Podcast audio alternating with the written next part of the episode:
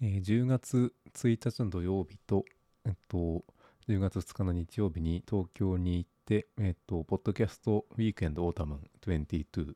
に参加しましたと。で、えっと、あとは、えっと、高専時代の友人2人に会ってきましたということで、まあ、それについてちょっと話していきたいと思います。まず、まあ、行こうと思ったきっかけですね。えっと、まあ、なんか気になるなと思っていたんですけど、えっと、まあ、その日の土曜日とかに、ちょっと、まあ、部活動の指導とかで予定が入るかなとか思って予定開けてたんですけど、他の先生が、えっと、部活動の指導を、えー、吹き受けるというふうに言われたので、まあ、予定空いたなと思って、で、先週、その彼女とも、えっと、会ってたので、まあ、今週は、なんていうかな、会わなくてもいいかなというような感じで、その予定空いてるなっていうのを、えっと、金曜日に気づいたって感じですね。で、金曜日の朝に、えっと、まあ、そこに行ったらおもろいんじゃないかなと思って、えっと、福井から行こうというふうに思いましたと。で、合わせてその移動中とかに、まあ、ネットとかを、えっと、いっぱい使うかなと思って、格安の、えっと、ポボじゃないな、えっと、今、UQ モバイルという回線を使ってるんですけど、そのポボという、えっと、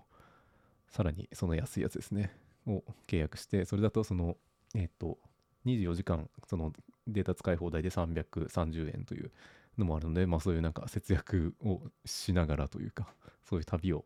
しようというふうに考えましたと。で、このポボの契約もその金曜日の朝にして、金曜日昼頃に、まあ、えっと、いい SIM の契約ができたので、まあそういうのも面白かったですね。まあこの辺は、えっと、行動力のなんか化身というか、友人の太一がそういう、なんていうか、思い立ったらすぐ登山に行くとか、県外までフットワーク軽く行くみたいなところを見習ってるような感覚があるかなと思います。で、金曜日の夕方に、その、あれですね、えっと、旅券を、JR の旅券を緑の窓口、じゃないな、緑の券売機で見して、えっと、まあ、その後、お家に着いて、えっと、あれですね、髪を、自分の髪をちょっとすきばさみで切って、えっと、ちょっと髪がもさもさだったんで、少し、その、軽い感じにしましたという感じですね。で、その次の土曜日ですね、朝起きて、結構まあ、なんか興奮してあんまり眠れなかったんですけど、なぜか朝4時ぐらいに起きて、なんかバタバタと段取りをしていて、えー身支度をして、えっ、と、6時47分、鯖江駅発の、えー JR 特急白鷺2号に乗って、えっ、と、前原までその白鷺で行って、前原からは JR 光、えー新幹線光638号に乗って、えー品川まで行って、渋谷から、あ品川、渋谷、下北沢と移動したという感じですね。えっと、超久しぶりになんか東京に行ったような感じがしていて、その、えっと、なんだろう、スイカとか 使えるのかなとかそういうのも心配になったんですけど、まあ意外と問題なく使えましたね。片道の金額はまあ1万4000円ぐらいかな。結構高いですけど、うん、まあこの時はその、まあちょっと高いんかなとか思ったんですけど、まあこの後ですね、えっと、すごく面白い経験というか、えっと、めちゃめちゃ、幸福度の高いイベントが待っているということを、この時はまだ知らなくて、えっと、まあ、えっと、この移動中ですね、その、ポッドキャストウィークエンドの出展者を調べて、まあ、その、えっと、新しい、最新話のポッドキャストをひたすら、えー聞くということをやってました。で、えっと、結婚した乙女たちのアダルトークという番組の中で、その、おこととルナさんです。おことさん、ルナさんの2人の、えーっとパーソナリティなんですけど、そのルナさんの失恋の話とかがその最新話であって、それもなんか興味深かったですね。その失恋相手がまあ好きだったと、まあそういう気持ちは大事にしてもいいという話もしていたような気がします。またその移動中の電車の中で iPhone の設定とかをちょっと調整していて、その文字ですね、iPhone 13 mini のなんか文字がちょっとちっちゃくて、えっと画面の幅が少し足りなくて、なんか文字を見つめないといけないとか、そういうところでその文字の太さをちょっと太くしたりとか、えっと、あとはそうですね、ショートカットを作って、その、なんだろうな、なんかサイドボタンとかを、なんかボタンを押すとなんか硬くて、えっと、力がいるので、あんまり力かけたくないなっていうので、その、なんだろうな、まあ、ショートカットとか使って、その、画面上だけで、えっと、電源というか画面のオンオフをできるようにしたりとか、そういうことを考えたりとか、あとは研究費で、その、ちっちゃいパソコン、やっぱりその、出張とかすると、こういう、社内とかでも使えるような小さいパソコンが欲しいなというので、普通の13インチとか11インチとかの、まあ11インチはちっちゃいけど、13インチとか15インチとかのノートパソコンだとなかなか開く気にならんなというので、えっと、まあちっちゃいパソコンを、まあ買っても良さそうだなっていうので、まあ研究費で買ってみようということを感じました。とか思いながら、えっと、移動して、えっと、東京駅に着くと、まあ東京付近について、えっ、と、そうですね、やっぱり都会にいると、その地方では見ないような人がいるなというのを感じました。例えばその両手がなかったりして、その車椅子車椅子に乗っている人で、その両手がなくて一本足だけで、えーその車椅子を操作しているというような人がいたり、まあその辺はなんか、えっ、と、フロムソフトウェアの敵キャラでなんか、頭がなくて、片足がなくてみたいな、そういう敵キャラがいたりする。なんかそういう人じゃない、そういうキャラクターみたいな人がまあ実際に存在するんだなというか、その一本足だけで、えっと、まあ電車の乗り降りとかも、まあ、できるんだなということも、えー興味深く感じたりとか、あとは、えっと、ベビーカーですね。ベビーカー、これも電車内なんですけど、ベビーカーにその、えっと、子供が見るようにそのタブレットホルダーをつけていて、子供が、えっと、ベビーカーからタブレットを操作していたとか、で、えっと、母親は、えっと、座席に座ってスマートフォンを操作しているというような、まあ、そういう時代なんだなというのを感じたりしましたね。そういうのを思いながら、えっと、下北沢の会場に行きましたと。着いたのは、えっと、11時ちょっと前ですかね。会場が、えー始まる前ですね。で、まあ、えっと、あったのは、えっと、将棋がしたいのダマさんとか、えっと、塚沼さんとか、えっと、金曜日の焚火会の横山さん、亮さんとか、えっと、ジュリーさん、時にさんもうさんなど、まあ、その他、多くの方に、えっと、あったかなと思います。で、えっと、まあ、自分は全然、その11時から、えっと、まあ、5時までの予定を、まあ、ここの間に決めてなくて、まあ、5時から7時までは、その、同級生と会うという約束を、まあ、金曜日の夕方ぐらいに決めていて、えっと、そうですね。まあ、その間は、えっと、まあ、えーこの会場を、まあ、2、3時間見て、ちょっと近くでうろうろして、また戻ってきてみたいな感じかなと思ってたんですけど、実際には、ねえっと、まあ、全然予定入れてなかったんで、何でもよかったんですけど、ほとんどあれですね、金曜日の焚き火会さんのブースの、えっと、補助を勝手にやってたというような感じですね。えっと、金曜日の焚き火会のお二人、横山さん、亮さんは、えっと、この前日に福岡から、えっと、いいかねパレットから、えー移動してきたということで、えっと、しかもそのいいかねパレットでのイベントもかなり多分大変だったようで、えっと、まあ、そのブースのまずは設営の手伝いですかね、えっと、準備の補助として、その写真ですね、えっと、横山さんがイン、えっと、撮ったカメラの、えー写真を、えっと、えーなんだろうな、そのブースの裏の壁に貼るというのの手伝いをして、えっとひたすら、えっと、マスキングテープを切,、えー切って、その机に貼ってる、貼っていくというようなことをしたりしてました。で、えっと、まあ、その後は結構うろうろしていて、えっと、オフトピックという、えーポッドキャストを自分がめちゃめちゃ好きで聞いてる番組の2人がいて一緒に写真を撮ってもらったりとか、そういう風にして、まあ少しそのブースの様子を確認したりして楽しんでいました。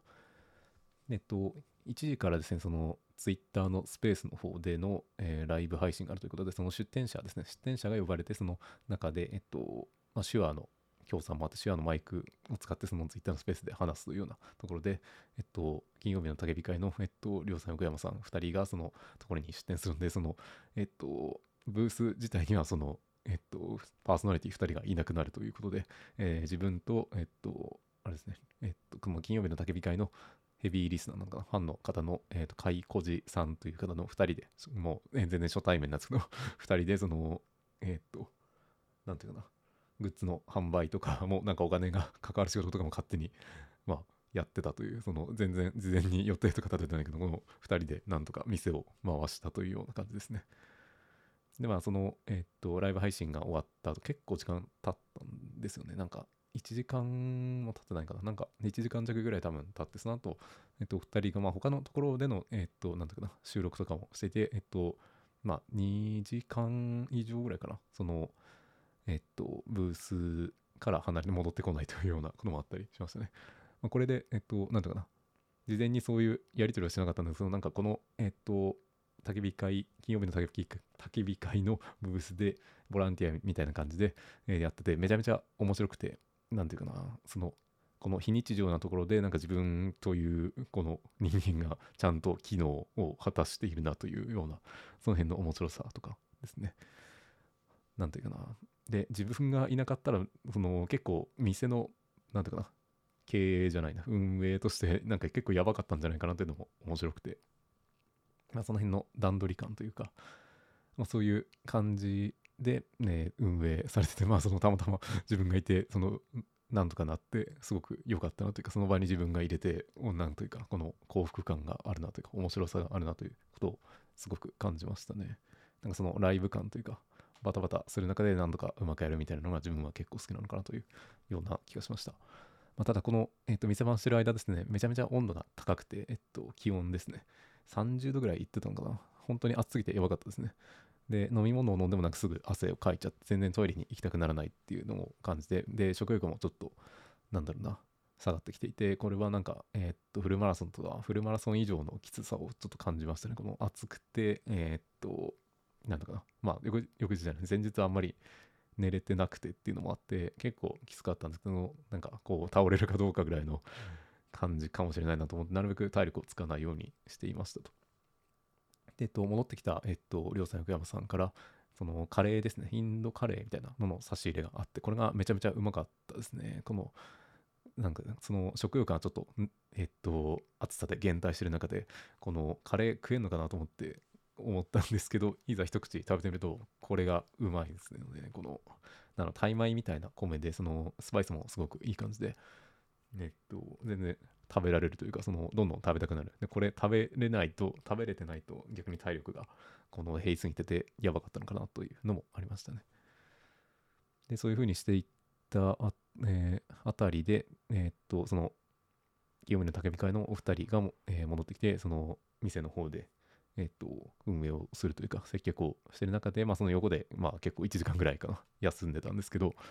えー、まあ、そういうしてる中で、みそさんが来られたかなと思います。ご家族を連れて、えっと、奥さんとお子さんを連れて、え、やってきましたと。で、少しだけおしゃべりをして、あと、えっと、モーさんと、え、が近くに来て、で、そこで、えっと、確か生物をざっくり紹介するラジオ、仏作という番組のパーソナリティをされてる方が、えっと、あれですね、えっと、カブトムシとかの、えっと、樹脂で固めたやつですかね、をね、すごく、なんていうか嬉しそうに、こう、モーさんに見せていて、その時の反応とかがめちゃめちゃ面白かったですね。で、えっと、まあ、その他ですね、やっぱりこの、なんていうかな、いろんな人えー、と声を知っていてお互いの存在を知っている人にこうそういう人たちに大量に会うという経験が今まであんまりなくてそういうなんていうかな。えっ、とまあいろいろ感じたんですけどえっ、とあれですね将棋が下のダマさんはえっ、とあれですね。えっ、と漫画を読んでいてそのアニメ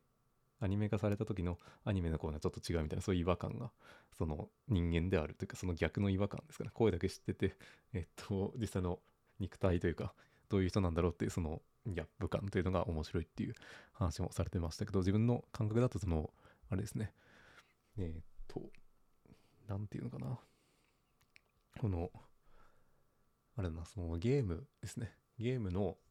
発売前の情報だけ知っていて、実際そのゲームの内容とかストーリーとかどんな感じなのかなっていうのは分かんないような状態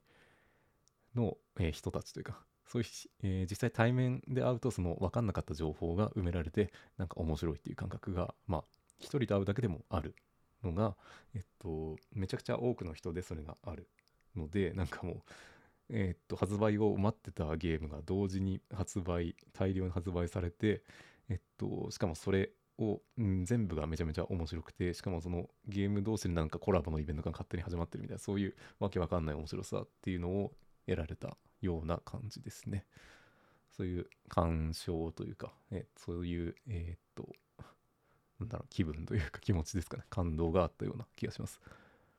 でえっとまあテンポ感ですね。このえー、っとポッドキャストウィークエンドの下北沢の会場がこのめちゃめちゃ天気が良すぎてえっとその金曜日の焚き火会さんのところはあの屋根があってよかったんですけど、その他のブースでその屋根がないというか影にならないところがあって、そこは非常になんだか大変そうだなということを感じたので、まあ、もし次回ですかね、あるとすればそういったその、なんですかね、日差しの対策みたいなのを考える必要があるのかなということは感じましたね。はい。で、会場としては大体そんな感じかな。で、えっと、そう、3時ぐらいですかね。あ、戻っ、1時ぐらいから生配信で、まあその準備の後からまあ2時間ぐらいです。で、えっと、戻ってこられて30分ぐらい経った3時ぐらいに、えっと、ちょっとさすがにこれ体力使いすぎてるなと思って、この炎天下で、えっと、接客するのがこう、あんまり外に出れてなかったので、そういう体力の消耗が激しいなと思って、3時ぐらいでちょっと体力回復のために、えっと、まあ、近くの、えー、とホテルというかホステルかなそういうのを取っていたのでそちらに移動してちょっと休憩しようかなということを考えていましたえっとまあこの時のその体力の消耗ぐらいなんですけどまあ自分も結構やばかったと思うんですけど、えっと、金曜日の焚き火会のお二人も相当体力消耗してたんじゃないかなと思いますね。そのその前の2日間もそのかなりアクティブなイベントをしていて多分同じようにあの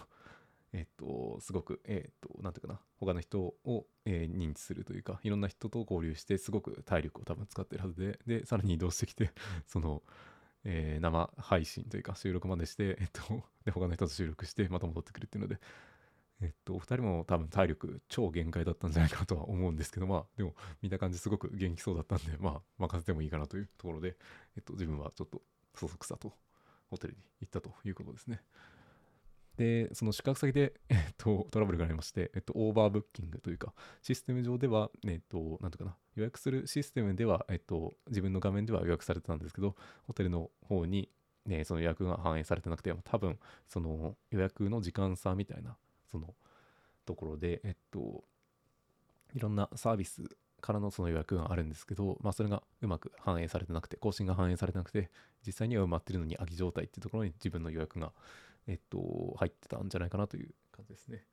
で、えっと、まあ、その、えっと、宿泊先のロビーで、えっと、その別の宿泊先をまあめちゃめちゃ探しましたということで、と、宿泊先の予定地が、えっと、下北沢近辺だったんですけど、まあ、近くにないかなというので結構探したんですけど、なんかやっぱり当日で取れそうなところが結構高くて、いろいろ探してたんですけど、えっと、あれですね、この、まあ、えー、っと、渋谷、笹塚あたりというか、その辺で、えっと、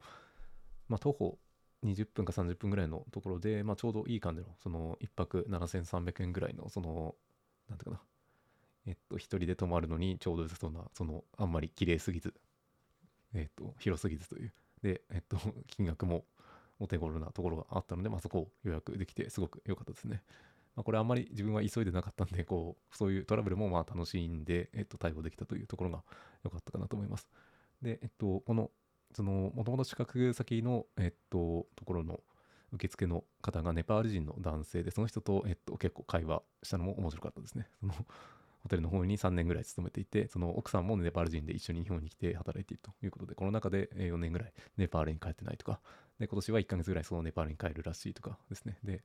えー、今後もそのネパールで生活するんじゃなくて、日本で、えー、頑張って暮らしていけるようにしたいとか、そういった話がすごく良かったですね。普段ネパール人と話す機会なんてないので、こういうなんかシステムのトラブルで、まあそういう話す機会、きっかけが得られたのも良かったかなと思います。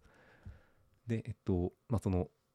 えっ、ー、と、5時じゃないな、えー、3時ぐらいにその宿泊先に行って、その予約とかいろいろ探して、えっと、4時半ぐらいまでちょっとそこで休憩させてもらって、で、下北沢の駅に行きましたと。で、そこで、えっと、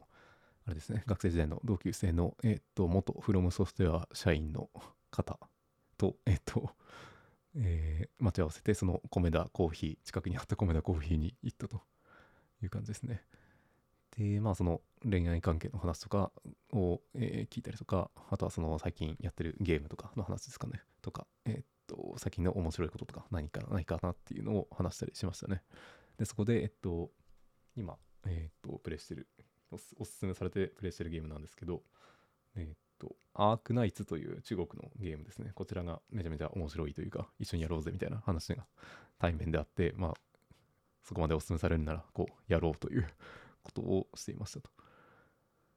ていう感じですね。で、ね、あとガンダムエボリューションというゲームもちょっとお勧めされましたね。えっと、ガンダムでオーバーウォッチをやるみたいなそういうゲームらしいんですけど、まあこれもちょっと気になってはいるんですけど、やっぱりアクション系のゲームが最近でき、なんか激しすぎてできないようなっていう感覚があるので、アークナイツの方は、えっと、なんていうか、あの、えっと、なんかあの、なんていうかな、灯台みたいなのをこう配置して、えっと、敵を撃退するみたいな、そういう系のゲームなんですけど、その、えっと、なんだかな、なんかこう違法改造された美少女たちがその放題になっていてなんかそのキャラを育ててえっとまあいろんなその回復役とかえっとその近接攻撃とかえっとなんていうかなその敵が通ってくるのを妨げる役とかそういうそのいろんな役割のあるキャラクターたちをこう育ててえっと戦っていくというかストーリーを進めていくというゲームなのでまあなんていうか、そこまで、えっと、激しいアクションは必要ないんですけど、まあ、そこそこの難易度があって、すごく面白いなというふうに感じていますと。で、そうなんですよ。その、そもそもそういう話になったのは、そのゲームを、えっと、昔は、こう、発売日をすごく楽しみにしていて、そういうワクワク感、発売前のワクワク感っていうのがあったんですけど、そういうのが最近ないよなっていう話をしていて、えっと、まあそういう、なんていうかな、お祭りみたいなのは、えっと、その先のイベントですね。1年先ぐらいのイベントは、まあ自分で企画とか運営したりした方が面白いのかなというような感じを受けましたと。まあ、樋口塾のイベントとかも、えっと、次はあるかな。議地の完全人間ランのオフ会とかが、えっと、年末とかにあるとかないとかそういう話もあったりするので、そういうのを楽しみにして生きると、えっと、なんか健康になりそうだなというふうに思っていますと。あとはそうですね、この話を対面で久しぶりに話して話を聞いて思ったのが、やっぱり令和時代のこうコンテンツの選び方っていうのが、ね、誰か、その、なんだかな、その、信頼関係の高い友人とその共通の話題になるかどうかっていうのは結構重要になってるのかなと思っていますね。でコンテンツがもう多すぎて、その選べないっていうことになります。コンテンツ単体の魅力では多分もう選べなくて、そのそれよりはそれを介してより身近な人と交流を取り戻すっていうことがいいのかなというふうに思っています。なので、その身内で盛り上がってるものをとりあえず試してみて、で、合わなかったら、まあ、こういう理由で自分は合わないと思ったっていうふうに伝えればいいのかなという感じですね。で、まあ、こういうふうにして、なんかその、他のものを取り入れるものと、あと自分の好きなものを大事にするっていうところのバランスを、えっと、意識したり、その、一時期はそのめちゃめちゃ取り入れまくってで一定の時期その次の時期ではえっとあえて閉じてみるとかそういうなんか自分で波をつけたりそういう工夫をするといいのかなということも感じました。はい。またそうですね、ゲームも結局道具なので、その、えっと、道具というかツールというか、それを使って、まあ自分がどういうふうにこう幸せになるかみたいな、そういうところも大事なのかな、大事なのかなと思っていて、その、プラットフォームというか、えっと、そういう感じですね。その、それの使い方っていうのも大事になってくると思いますね。うん。なので、そのゲームの面白い使い方っていうのは、やっぱり友人と一緒にやるということがすごくあるのかなと思ってて、やっぱり一人でやっても全然こう、虚しくなっていく感覚があるというのは、えー、この特に社会人になってからはあるのかなというふうに思っています。で、まあそんな感じで、えっと、喋っていて、7時から、じゃあな、えっと、5時から、えっと、6時45分ぐらいまでその友人と話していましたと。で、その後19時頃ですね、えっと、あのー、なんだろう、樋口塾関連の人とか、モーさんのお知り合いとかですかね、古典コミュニティとかの知り合いの方と、えー、一緒にその、えー、飲み会の会場に行きました。下北沢の、えー、近くですね。こちらの店の選び方とかも、そのモーさんのすごいご配慮があって、事前にそのモーさんと、えっ、ー、と、エンシャンさんと、えっ、と、テキリザンさんかな。の、ね、3名で調整して、えっと、場所を決めたという話ですね。こちらも、モーさんのやっぱりそういうところの細かいところの配慮が、えー、あったので、すごくえー、良い回になったなというふうに感じています。で待ってる間はその、えっと、まあ、すぐ近くのお店でその何人かの方がもうゼロ次会というかをされていて、えっと、まあ、その近くに敵流山さんもいたので、まあ、最初に敵流山さんと、えー、初めてご対面しましたと。もともとズームで話してたりしたので、大体の人柄とか、えー、お顔とか、その雰囲気は、あなんていうかな、分かってたんですけど、やっぱりまあ対面すると結構、なんていうかな、体格とか、その仕草とかもあるので、まあ、えー、ティギリザンさんは本当にこういう方なんだなという、そう実感が湧いてきたという感じですね。先ほどのあの、えっと、そう、限定的な情報だけの、えっと、ゲームがちゃんと発売されて一瞬でプレイしたぐらいのその面白さをまずそのティギリザさんに感じたとうようなところで、まあそういうのをいろんな人に感じていくという感じですね。まあその後の飲み会も非常に楽しくてですね、ビールも美味しかったな、ビールとかえー、っと、なんだろう、そう。まあビールかな、黒ビールと普通のビールのハーフハーフみたいなのを結構よく飲んでましたね。で、最初に、えー、雑談とかしてる中で、テキリューザーさんと、えー、っと、目の前にテキリューザーさんがいて、左側にジュリーさんがいたかな。左斜め前に、えー、っと、坪健さんがおられたと思います。で、右側のテーブルに、その、えっと、みそさんとか、えー、ともきさんとかがおられて、で、奥のテーブルには、まあ、他の何名かがおられたというような感じですね。最初に、確か、えー、っと、自己紹介をして、え、っと、お互いの話を、まあ、ちょっとしたりとか、あとは、え、っと、まあ、そうかな。自己紹介をして、えー 最初のえっと、ダマさんの息子さんかな、子供の誕生日ということで、えっと、その誕生日を祝うために、えっと、テキリザさんが尺八で、あの、ハッピーバースデーというのを、メロディーを演奏されてたりしたという感じです。あとは、うん、まあ、それぞれ、その、いろんな人と話した中で、ちょっと興味深かった内容について少し触れていきたいと思いますけど、えっと、モーさんですね、モーさんの、えっと、ポッドキャストをですね、えっと、ちょっとタイトルを 忘れましたけど、毎日をお祝いしようだったかな。の中でのそのモーさんの発言が、えー、すごく結構本質的なことを鋭く鋭く疲れてるなという話を、えー、モーさんにしましたと。で、そのモーさんからの、えー、回答というか、返信、うん、返信か、回答の内容としては、その、やっぱり本質的なことを、まあ、言わないと、その、まあ、日本人じゃなくて、その、シンガポールで住まれてるので、その、いろんな世界の人にはやっぱり伝わらないよということで、まあ、そういうところでその本質的なことを伝えることを意識しているというような、えー、とそういうことを言われていましたね。またまあモーさんのその溢れ出る愛情というかそういうのを感じたりして、まあ、それを少し分けてもらったのかなということもあります。で、えっと、あとはその対面でしかできないことって何だろうっていう話があって、やっぱり相手に触れることっていうのは、これも結構本質的な話かなと思っていて、うん、そう、相手に触れない関係だったら別に、その対面じゃなくてもいいのかなという感じですね。うん。その触れることによるそのコミュニケーションというか、インタラクションっていうのは、その、やはり対面でないとできないなというようなところはあるかなと思います。はい。で、えー、っと、あとそう、モーさんに言われて、ちょっと自分の強みみたいなのを感じたんですけど、この自分の、なんというかな、末っ子力みたいなのがあるかなと思いますね。えっと、5人兄弟で、えっと、両親2人で7人家族の中で過ごしていたので、そのいろんな人がいろんな話をする情報を、まあ、自分なりに処理して、えっと、まあ、どういう情報が有益とかなのかなとか、そういうふうに情報をまとめたりする能力が、えっと、自分の中の強みなんじゃないかなということを感じたりとか、その末っ子、だからその誰に甘えればいいとか、そういうのが、えっと、分かってるんじゃないかみたいな話もあって、ななるほどなということを感じたりしましたというところですね。あとは、えっと、まあ、モーさんですね。あと、モーさんの話ばっかりしてますけど、えっと、その、まあ、青柳さんがその後来られて、その乾杯の挨拶とかをしてる中で結構、青柳さんに対しての、え、っと、なんていうかな、え、っと、強めの発言というか、モーさんの、え、っと、なんかね、すごく男らしいというか、そういう発言があったんですけど、まあ、あれは、えっと、田川的な、こう、コミュニケーションの取り方を青柳さんにしたんやという話を、まあ、そういうふうに言っといてっていうふうにモーさんから言われたんで、まあ、そういうことらしいですということをちょっとここでも言っておきます。あとは、えー、っと、まあ、テキリザさんとそう最初に手相を見られたりとか、それもその面白かったですし、えー、っと、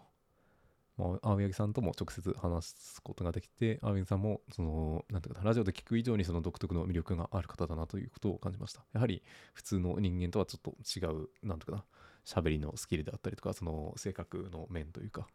なんていうかな、その、やっぱりその、いろんな人をフラットに捉えるようなそういう感覚というか、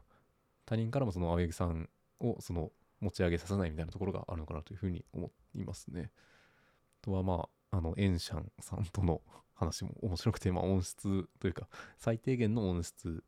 へのこだわりというのがあるということですね。その、まあある程度の音質を確保するのはまあそんなに難しくないから、そのみんなそういうふうにしてもらったらいいのになというような話をしていたりしましたね。で、えっと、あとは、りょうさんかな。金曜日の焚き火会のりょうさんも、その、えっと、まあ、会場でも感じたんですけど、そのコミュニケーション能力のお化けだなということで、えっと、まあ、あんまりその、これまで交流がなかったんですけど、りょうさんと自分は。その中でも、まあ、その、りょうさんの、えっと、そのブースでのお客さんとの接客の様子とかも見ていて、その初対面で、そのリスナーでもない人に対してもなんか一瞬でこう、お友達になれるというか、もう、えー、とそういう力を持っているなというところでな何なんだろうな。あれもすごく特殊な才能を持たれてるなということを感じましたね。あとそう。金曜日の焚き火会の2人の周りちょっと帰ってから気づいたんですけどその自分は結構情報をまとめたりとか発信するというようなことをまあ、記録とかも意識していて、その、まあ、大成タイムズという名前もやってるんですけど、その新聞社の真似事をしてるような感覚があるんですけど、お二人はその普通のガチの新聞社に勤めているということも、まあ、後で感じましたね。はい。で、続けて、えっと、不備の直哉さんとも話したりとか、その、えっと、あれですね、音声編集を、その樋口さんのものの手伝うこととなったきっかけとかについても、ちょっと話していただきました。あとは、樹里さんは、あと、樋口塾の中に所属しているんですけど、ちょっと今まであまり交流がなくてですね、でまあ、お隣に座ったりとか、その、ポッドキャストウィークエンドの会場でもかなり長時間、その、一緒に過ごさせていただいて、その、まあ、どういうポッドキャストを、えー、聞いてるかというのも情報をシェアしたりとかしましたね。とは、その、ともきさんが酔うと結構面白くなるとか、とは、まあ、みそさんともこう、話すことができて、まあ、いろいろ話しましたね。うん。で、高木さんとも、こう、実際に対面して話すことができて、すごく面白かったですね。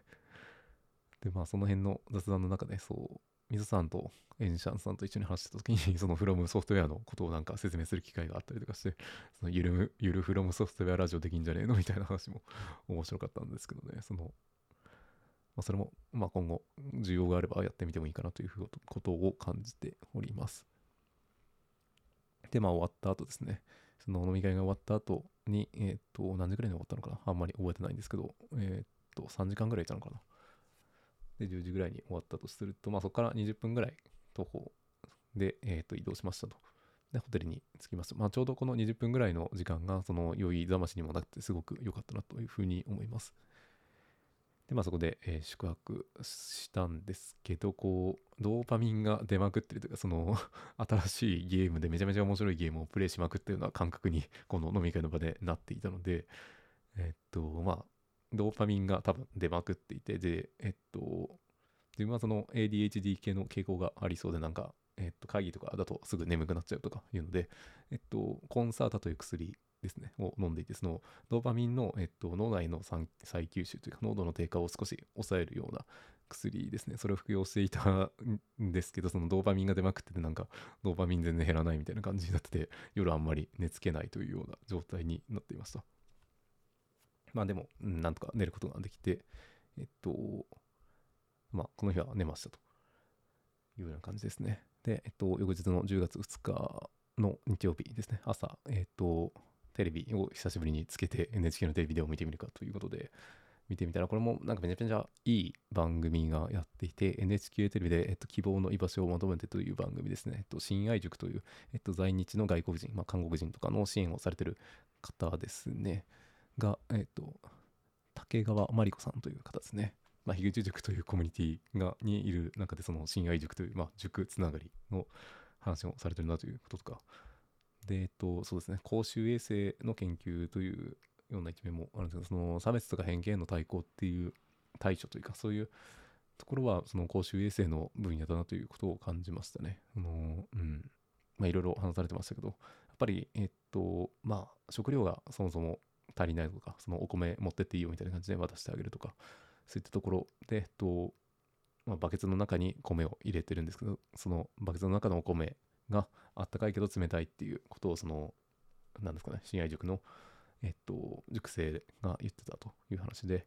えっと、まあ、バケツの中にこう米を入れて持って帰るんですけど、その最初のうちは、その、えっと、手を突っ込んでると、こう、あったかい。で、どんどんそのお米がなくなってくると、その手が、指が入らなくなる部分の方が多くなるから、その冷たくなってくるというような話をされていて、まあこれちょっと番組を聞かないとちゃんとわかんないと思うんですけど、その辺の、なんていうかな、感覚とかですね、その食事に対してのその余裕のなさとか、そういう子供がそういう表現をするというところに、なんとか深い悲しみみたいなのを感じるとともにですね、そういった子供たちに対してのその無償の愛ですかね、を提供する人の存在というのもすごくうん、なんていうかな、この社会にとっての必要性というか、その、なんていうかな、この社会を成立させるためにそういう人たちの存在というのは非常にありがたいものだなというふうに思いましたね。自分はあんまりそういう、なんていうかな、愛情的な表現というか感情がそこまでないので、えっと、モーさんはその愛をすごく感じるんですけど、まあその愛を少し、その、まあモーさんからももらったし、この番組の竹川真理子さんのところからも感じたなというふうに思いますと。で、この後ですね、その、そう、ホテルを取る際に、えっと、まあ、東京にいる友人の家にもしかしたら泊まれたりするかなというところも、えー、思って、その友人に、えー、連絡したんですけど、その、えっと、友人の家には結局そのホテルが見つかったので泊まらなかったんですけど、まあ、そういえばその友人の家に遊びに行っても面白いかなということでその日曜日の朝にですね連絡してえー、と、まあ、朝えー、っと何時かな？8時ぐらいに連絡して、えっとまあ、2時間ぐらいに行くわっていう感じで、えっと、大田区のその友人の家まで、えっと、行きましたと。でまあえっとそうですね、えっと、渋谷笹塚付近のホテルだったので、えっと、渋谷笹塚といえばそのフロムソフトウェアの本社があるということでまずフロムソフトウェアまで、え、散歩しに行ってその本社の前まで行ってでまた電車で移動してっていう感じですね。でその友人の家に行きましたと。で食品系の企業で働いている、えー、友人の家に行って、まあ、ボードゲームとかものづくりというか何でかな DIY 的なことがすごく好きで、えー、やってる友人の話をえー、聞きましたという感じですね。で、お菓子、えー、お菓子というかその食品の作り方、作る上での苦労話とか、あとはそのボードゲームの、えー、面白いボードゲームを紹介してもらったりとか、そういう話をしましたと。で、友人の家には、えー、10時ぐらいから11時、まあ40分ぐらいまで行って、90分、いや、100分ぐらいか、100分行って、えっと、まあその後、あれですね、彼女にちょっと電話して、まあこういうことがあって面白かったというような話を、まあ20分ぐらいしましたと。でそこから、えー、っと、移動して、えー、っと、そうですね。12時40分ぐらいの品川発の電車かな。で、もう、えー、っと、東京から鯖江に向かって移動しましたね。結構まあ体力使ってたんで、え、っと、で、翌日、あの、後期の授業の開始日ということで、まあ、ちょっと体力残しておきたいなっていうことで、ちょっと早めに東京から離脱しましたと。で、この、えー、移動中の電車の中では、まあ、塾生のポッドキャストなどを、樋口塾生のポッドキャストなどを視聴しましたということで、えー、まあ、4時頃ですね、鯖駅に着いて、ね、帰宅しましたというような感じでしたと。いや、とにかくなんか面白かったなということですね。本当に。うん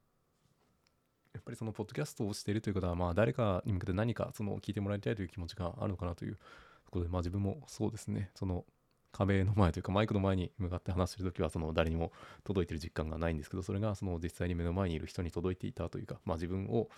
という存在を認識して、その自分の存在を認めてくれる人がいるということの、なんていうかな、その面白さっていうのがすごくあるなということで、画面上の再生回数1の軽さと、その人間一人の質量の重さみたいなのの、そのギャップというか、その差が面白いなということですね。それを感じましたね。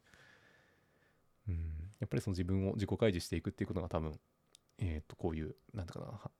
深い話のできる友人というか、友人なのかなちょっとわかんないですけどそういう関係を増やすのが有効なのかなと思っていて、まあ、それを、実践されてるのがやっぱり樋口さんなのかなと思いますね。樋口さんがその自分の全てを自己開示するような勢いでそのポッドキャストの配信をされていて、やはりその樋口さんにはその樋口さんを助けたいとか、樋口さんに助けられた人が、えー、と集まっていて、まあ、自分もその中の一人なのかなというような感じはしていますね。この辺は、えっ、とその贈与論というか、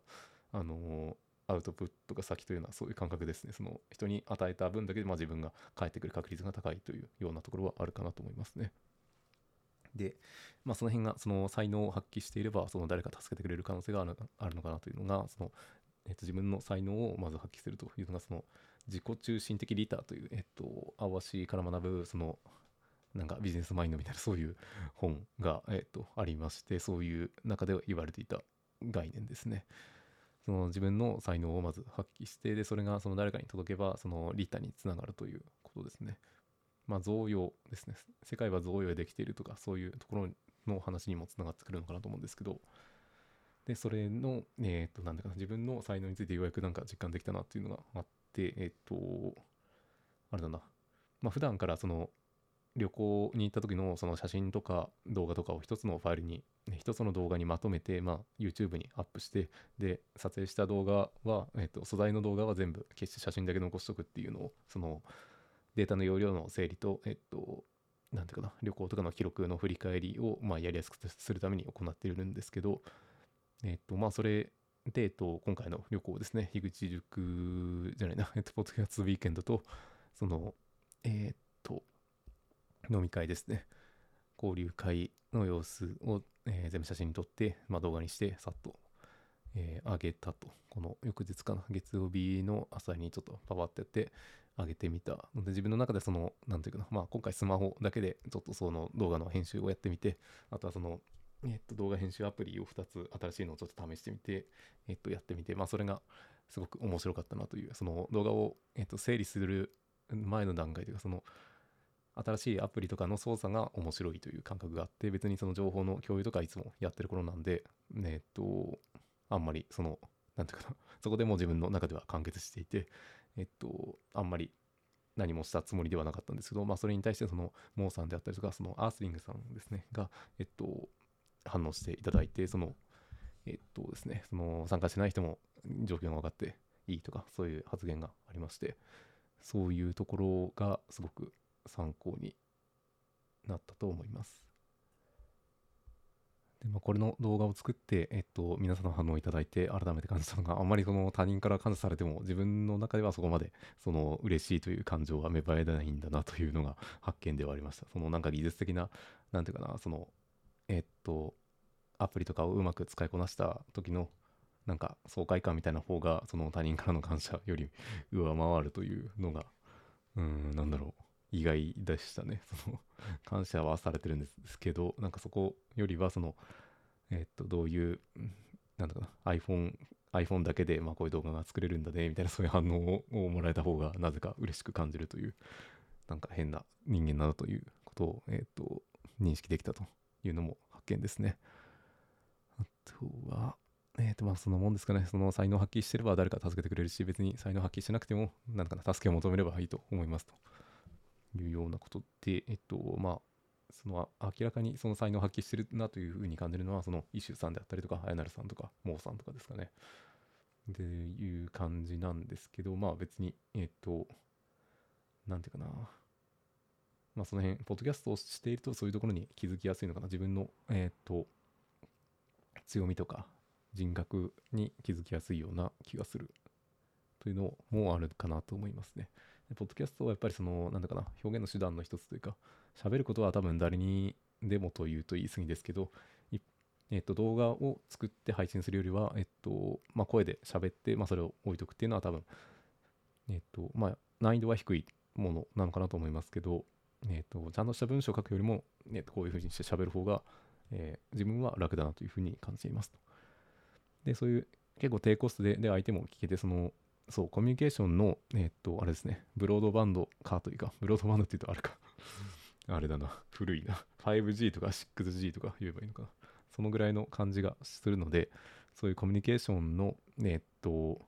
5G 化みたいなのが、その、ポッドキャストを聞き合うことによって、えー、起きてるなということを感じましたというような感じにして、そういう、えっと、このコミュニケーション、深いコミュニケーションを取り合う関係というのが多分これ時代の最先端を行き過ぎていて誰もこう理解してくれないというか、その樋口塾ってでもなんか樋口さんがこう指導してるなんかカルト的な宗教みたいな感じなんでしょみたいなそういう一般の人に言うとそういう反応が多分返ってくると思うので、そのあたりをちょっと今後改善していきたいなということを感じていたりしますということで、えー、終わりたいと思います。はい。えー、っと、適当に喋りました。ありがとうございました。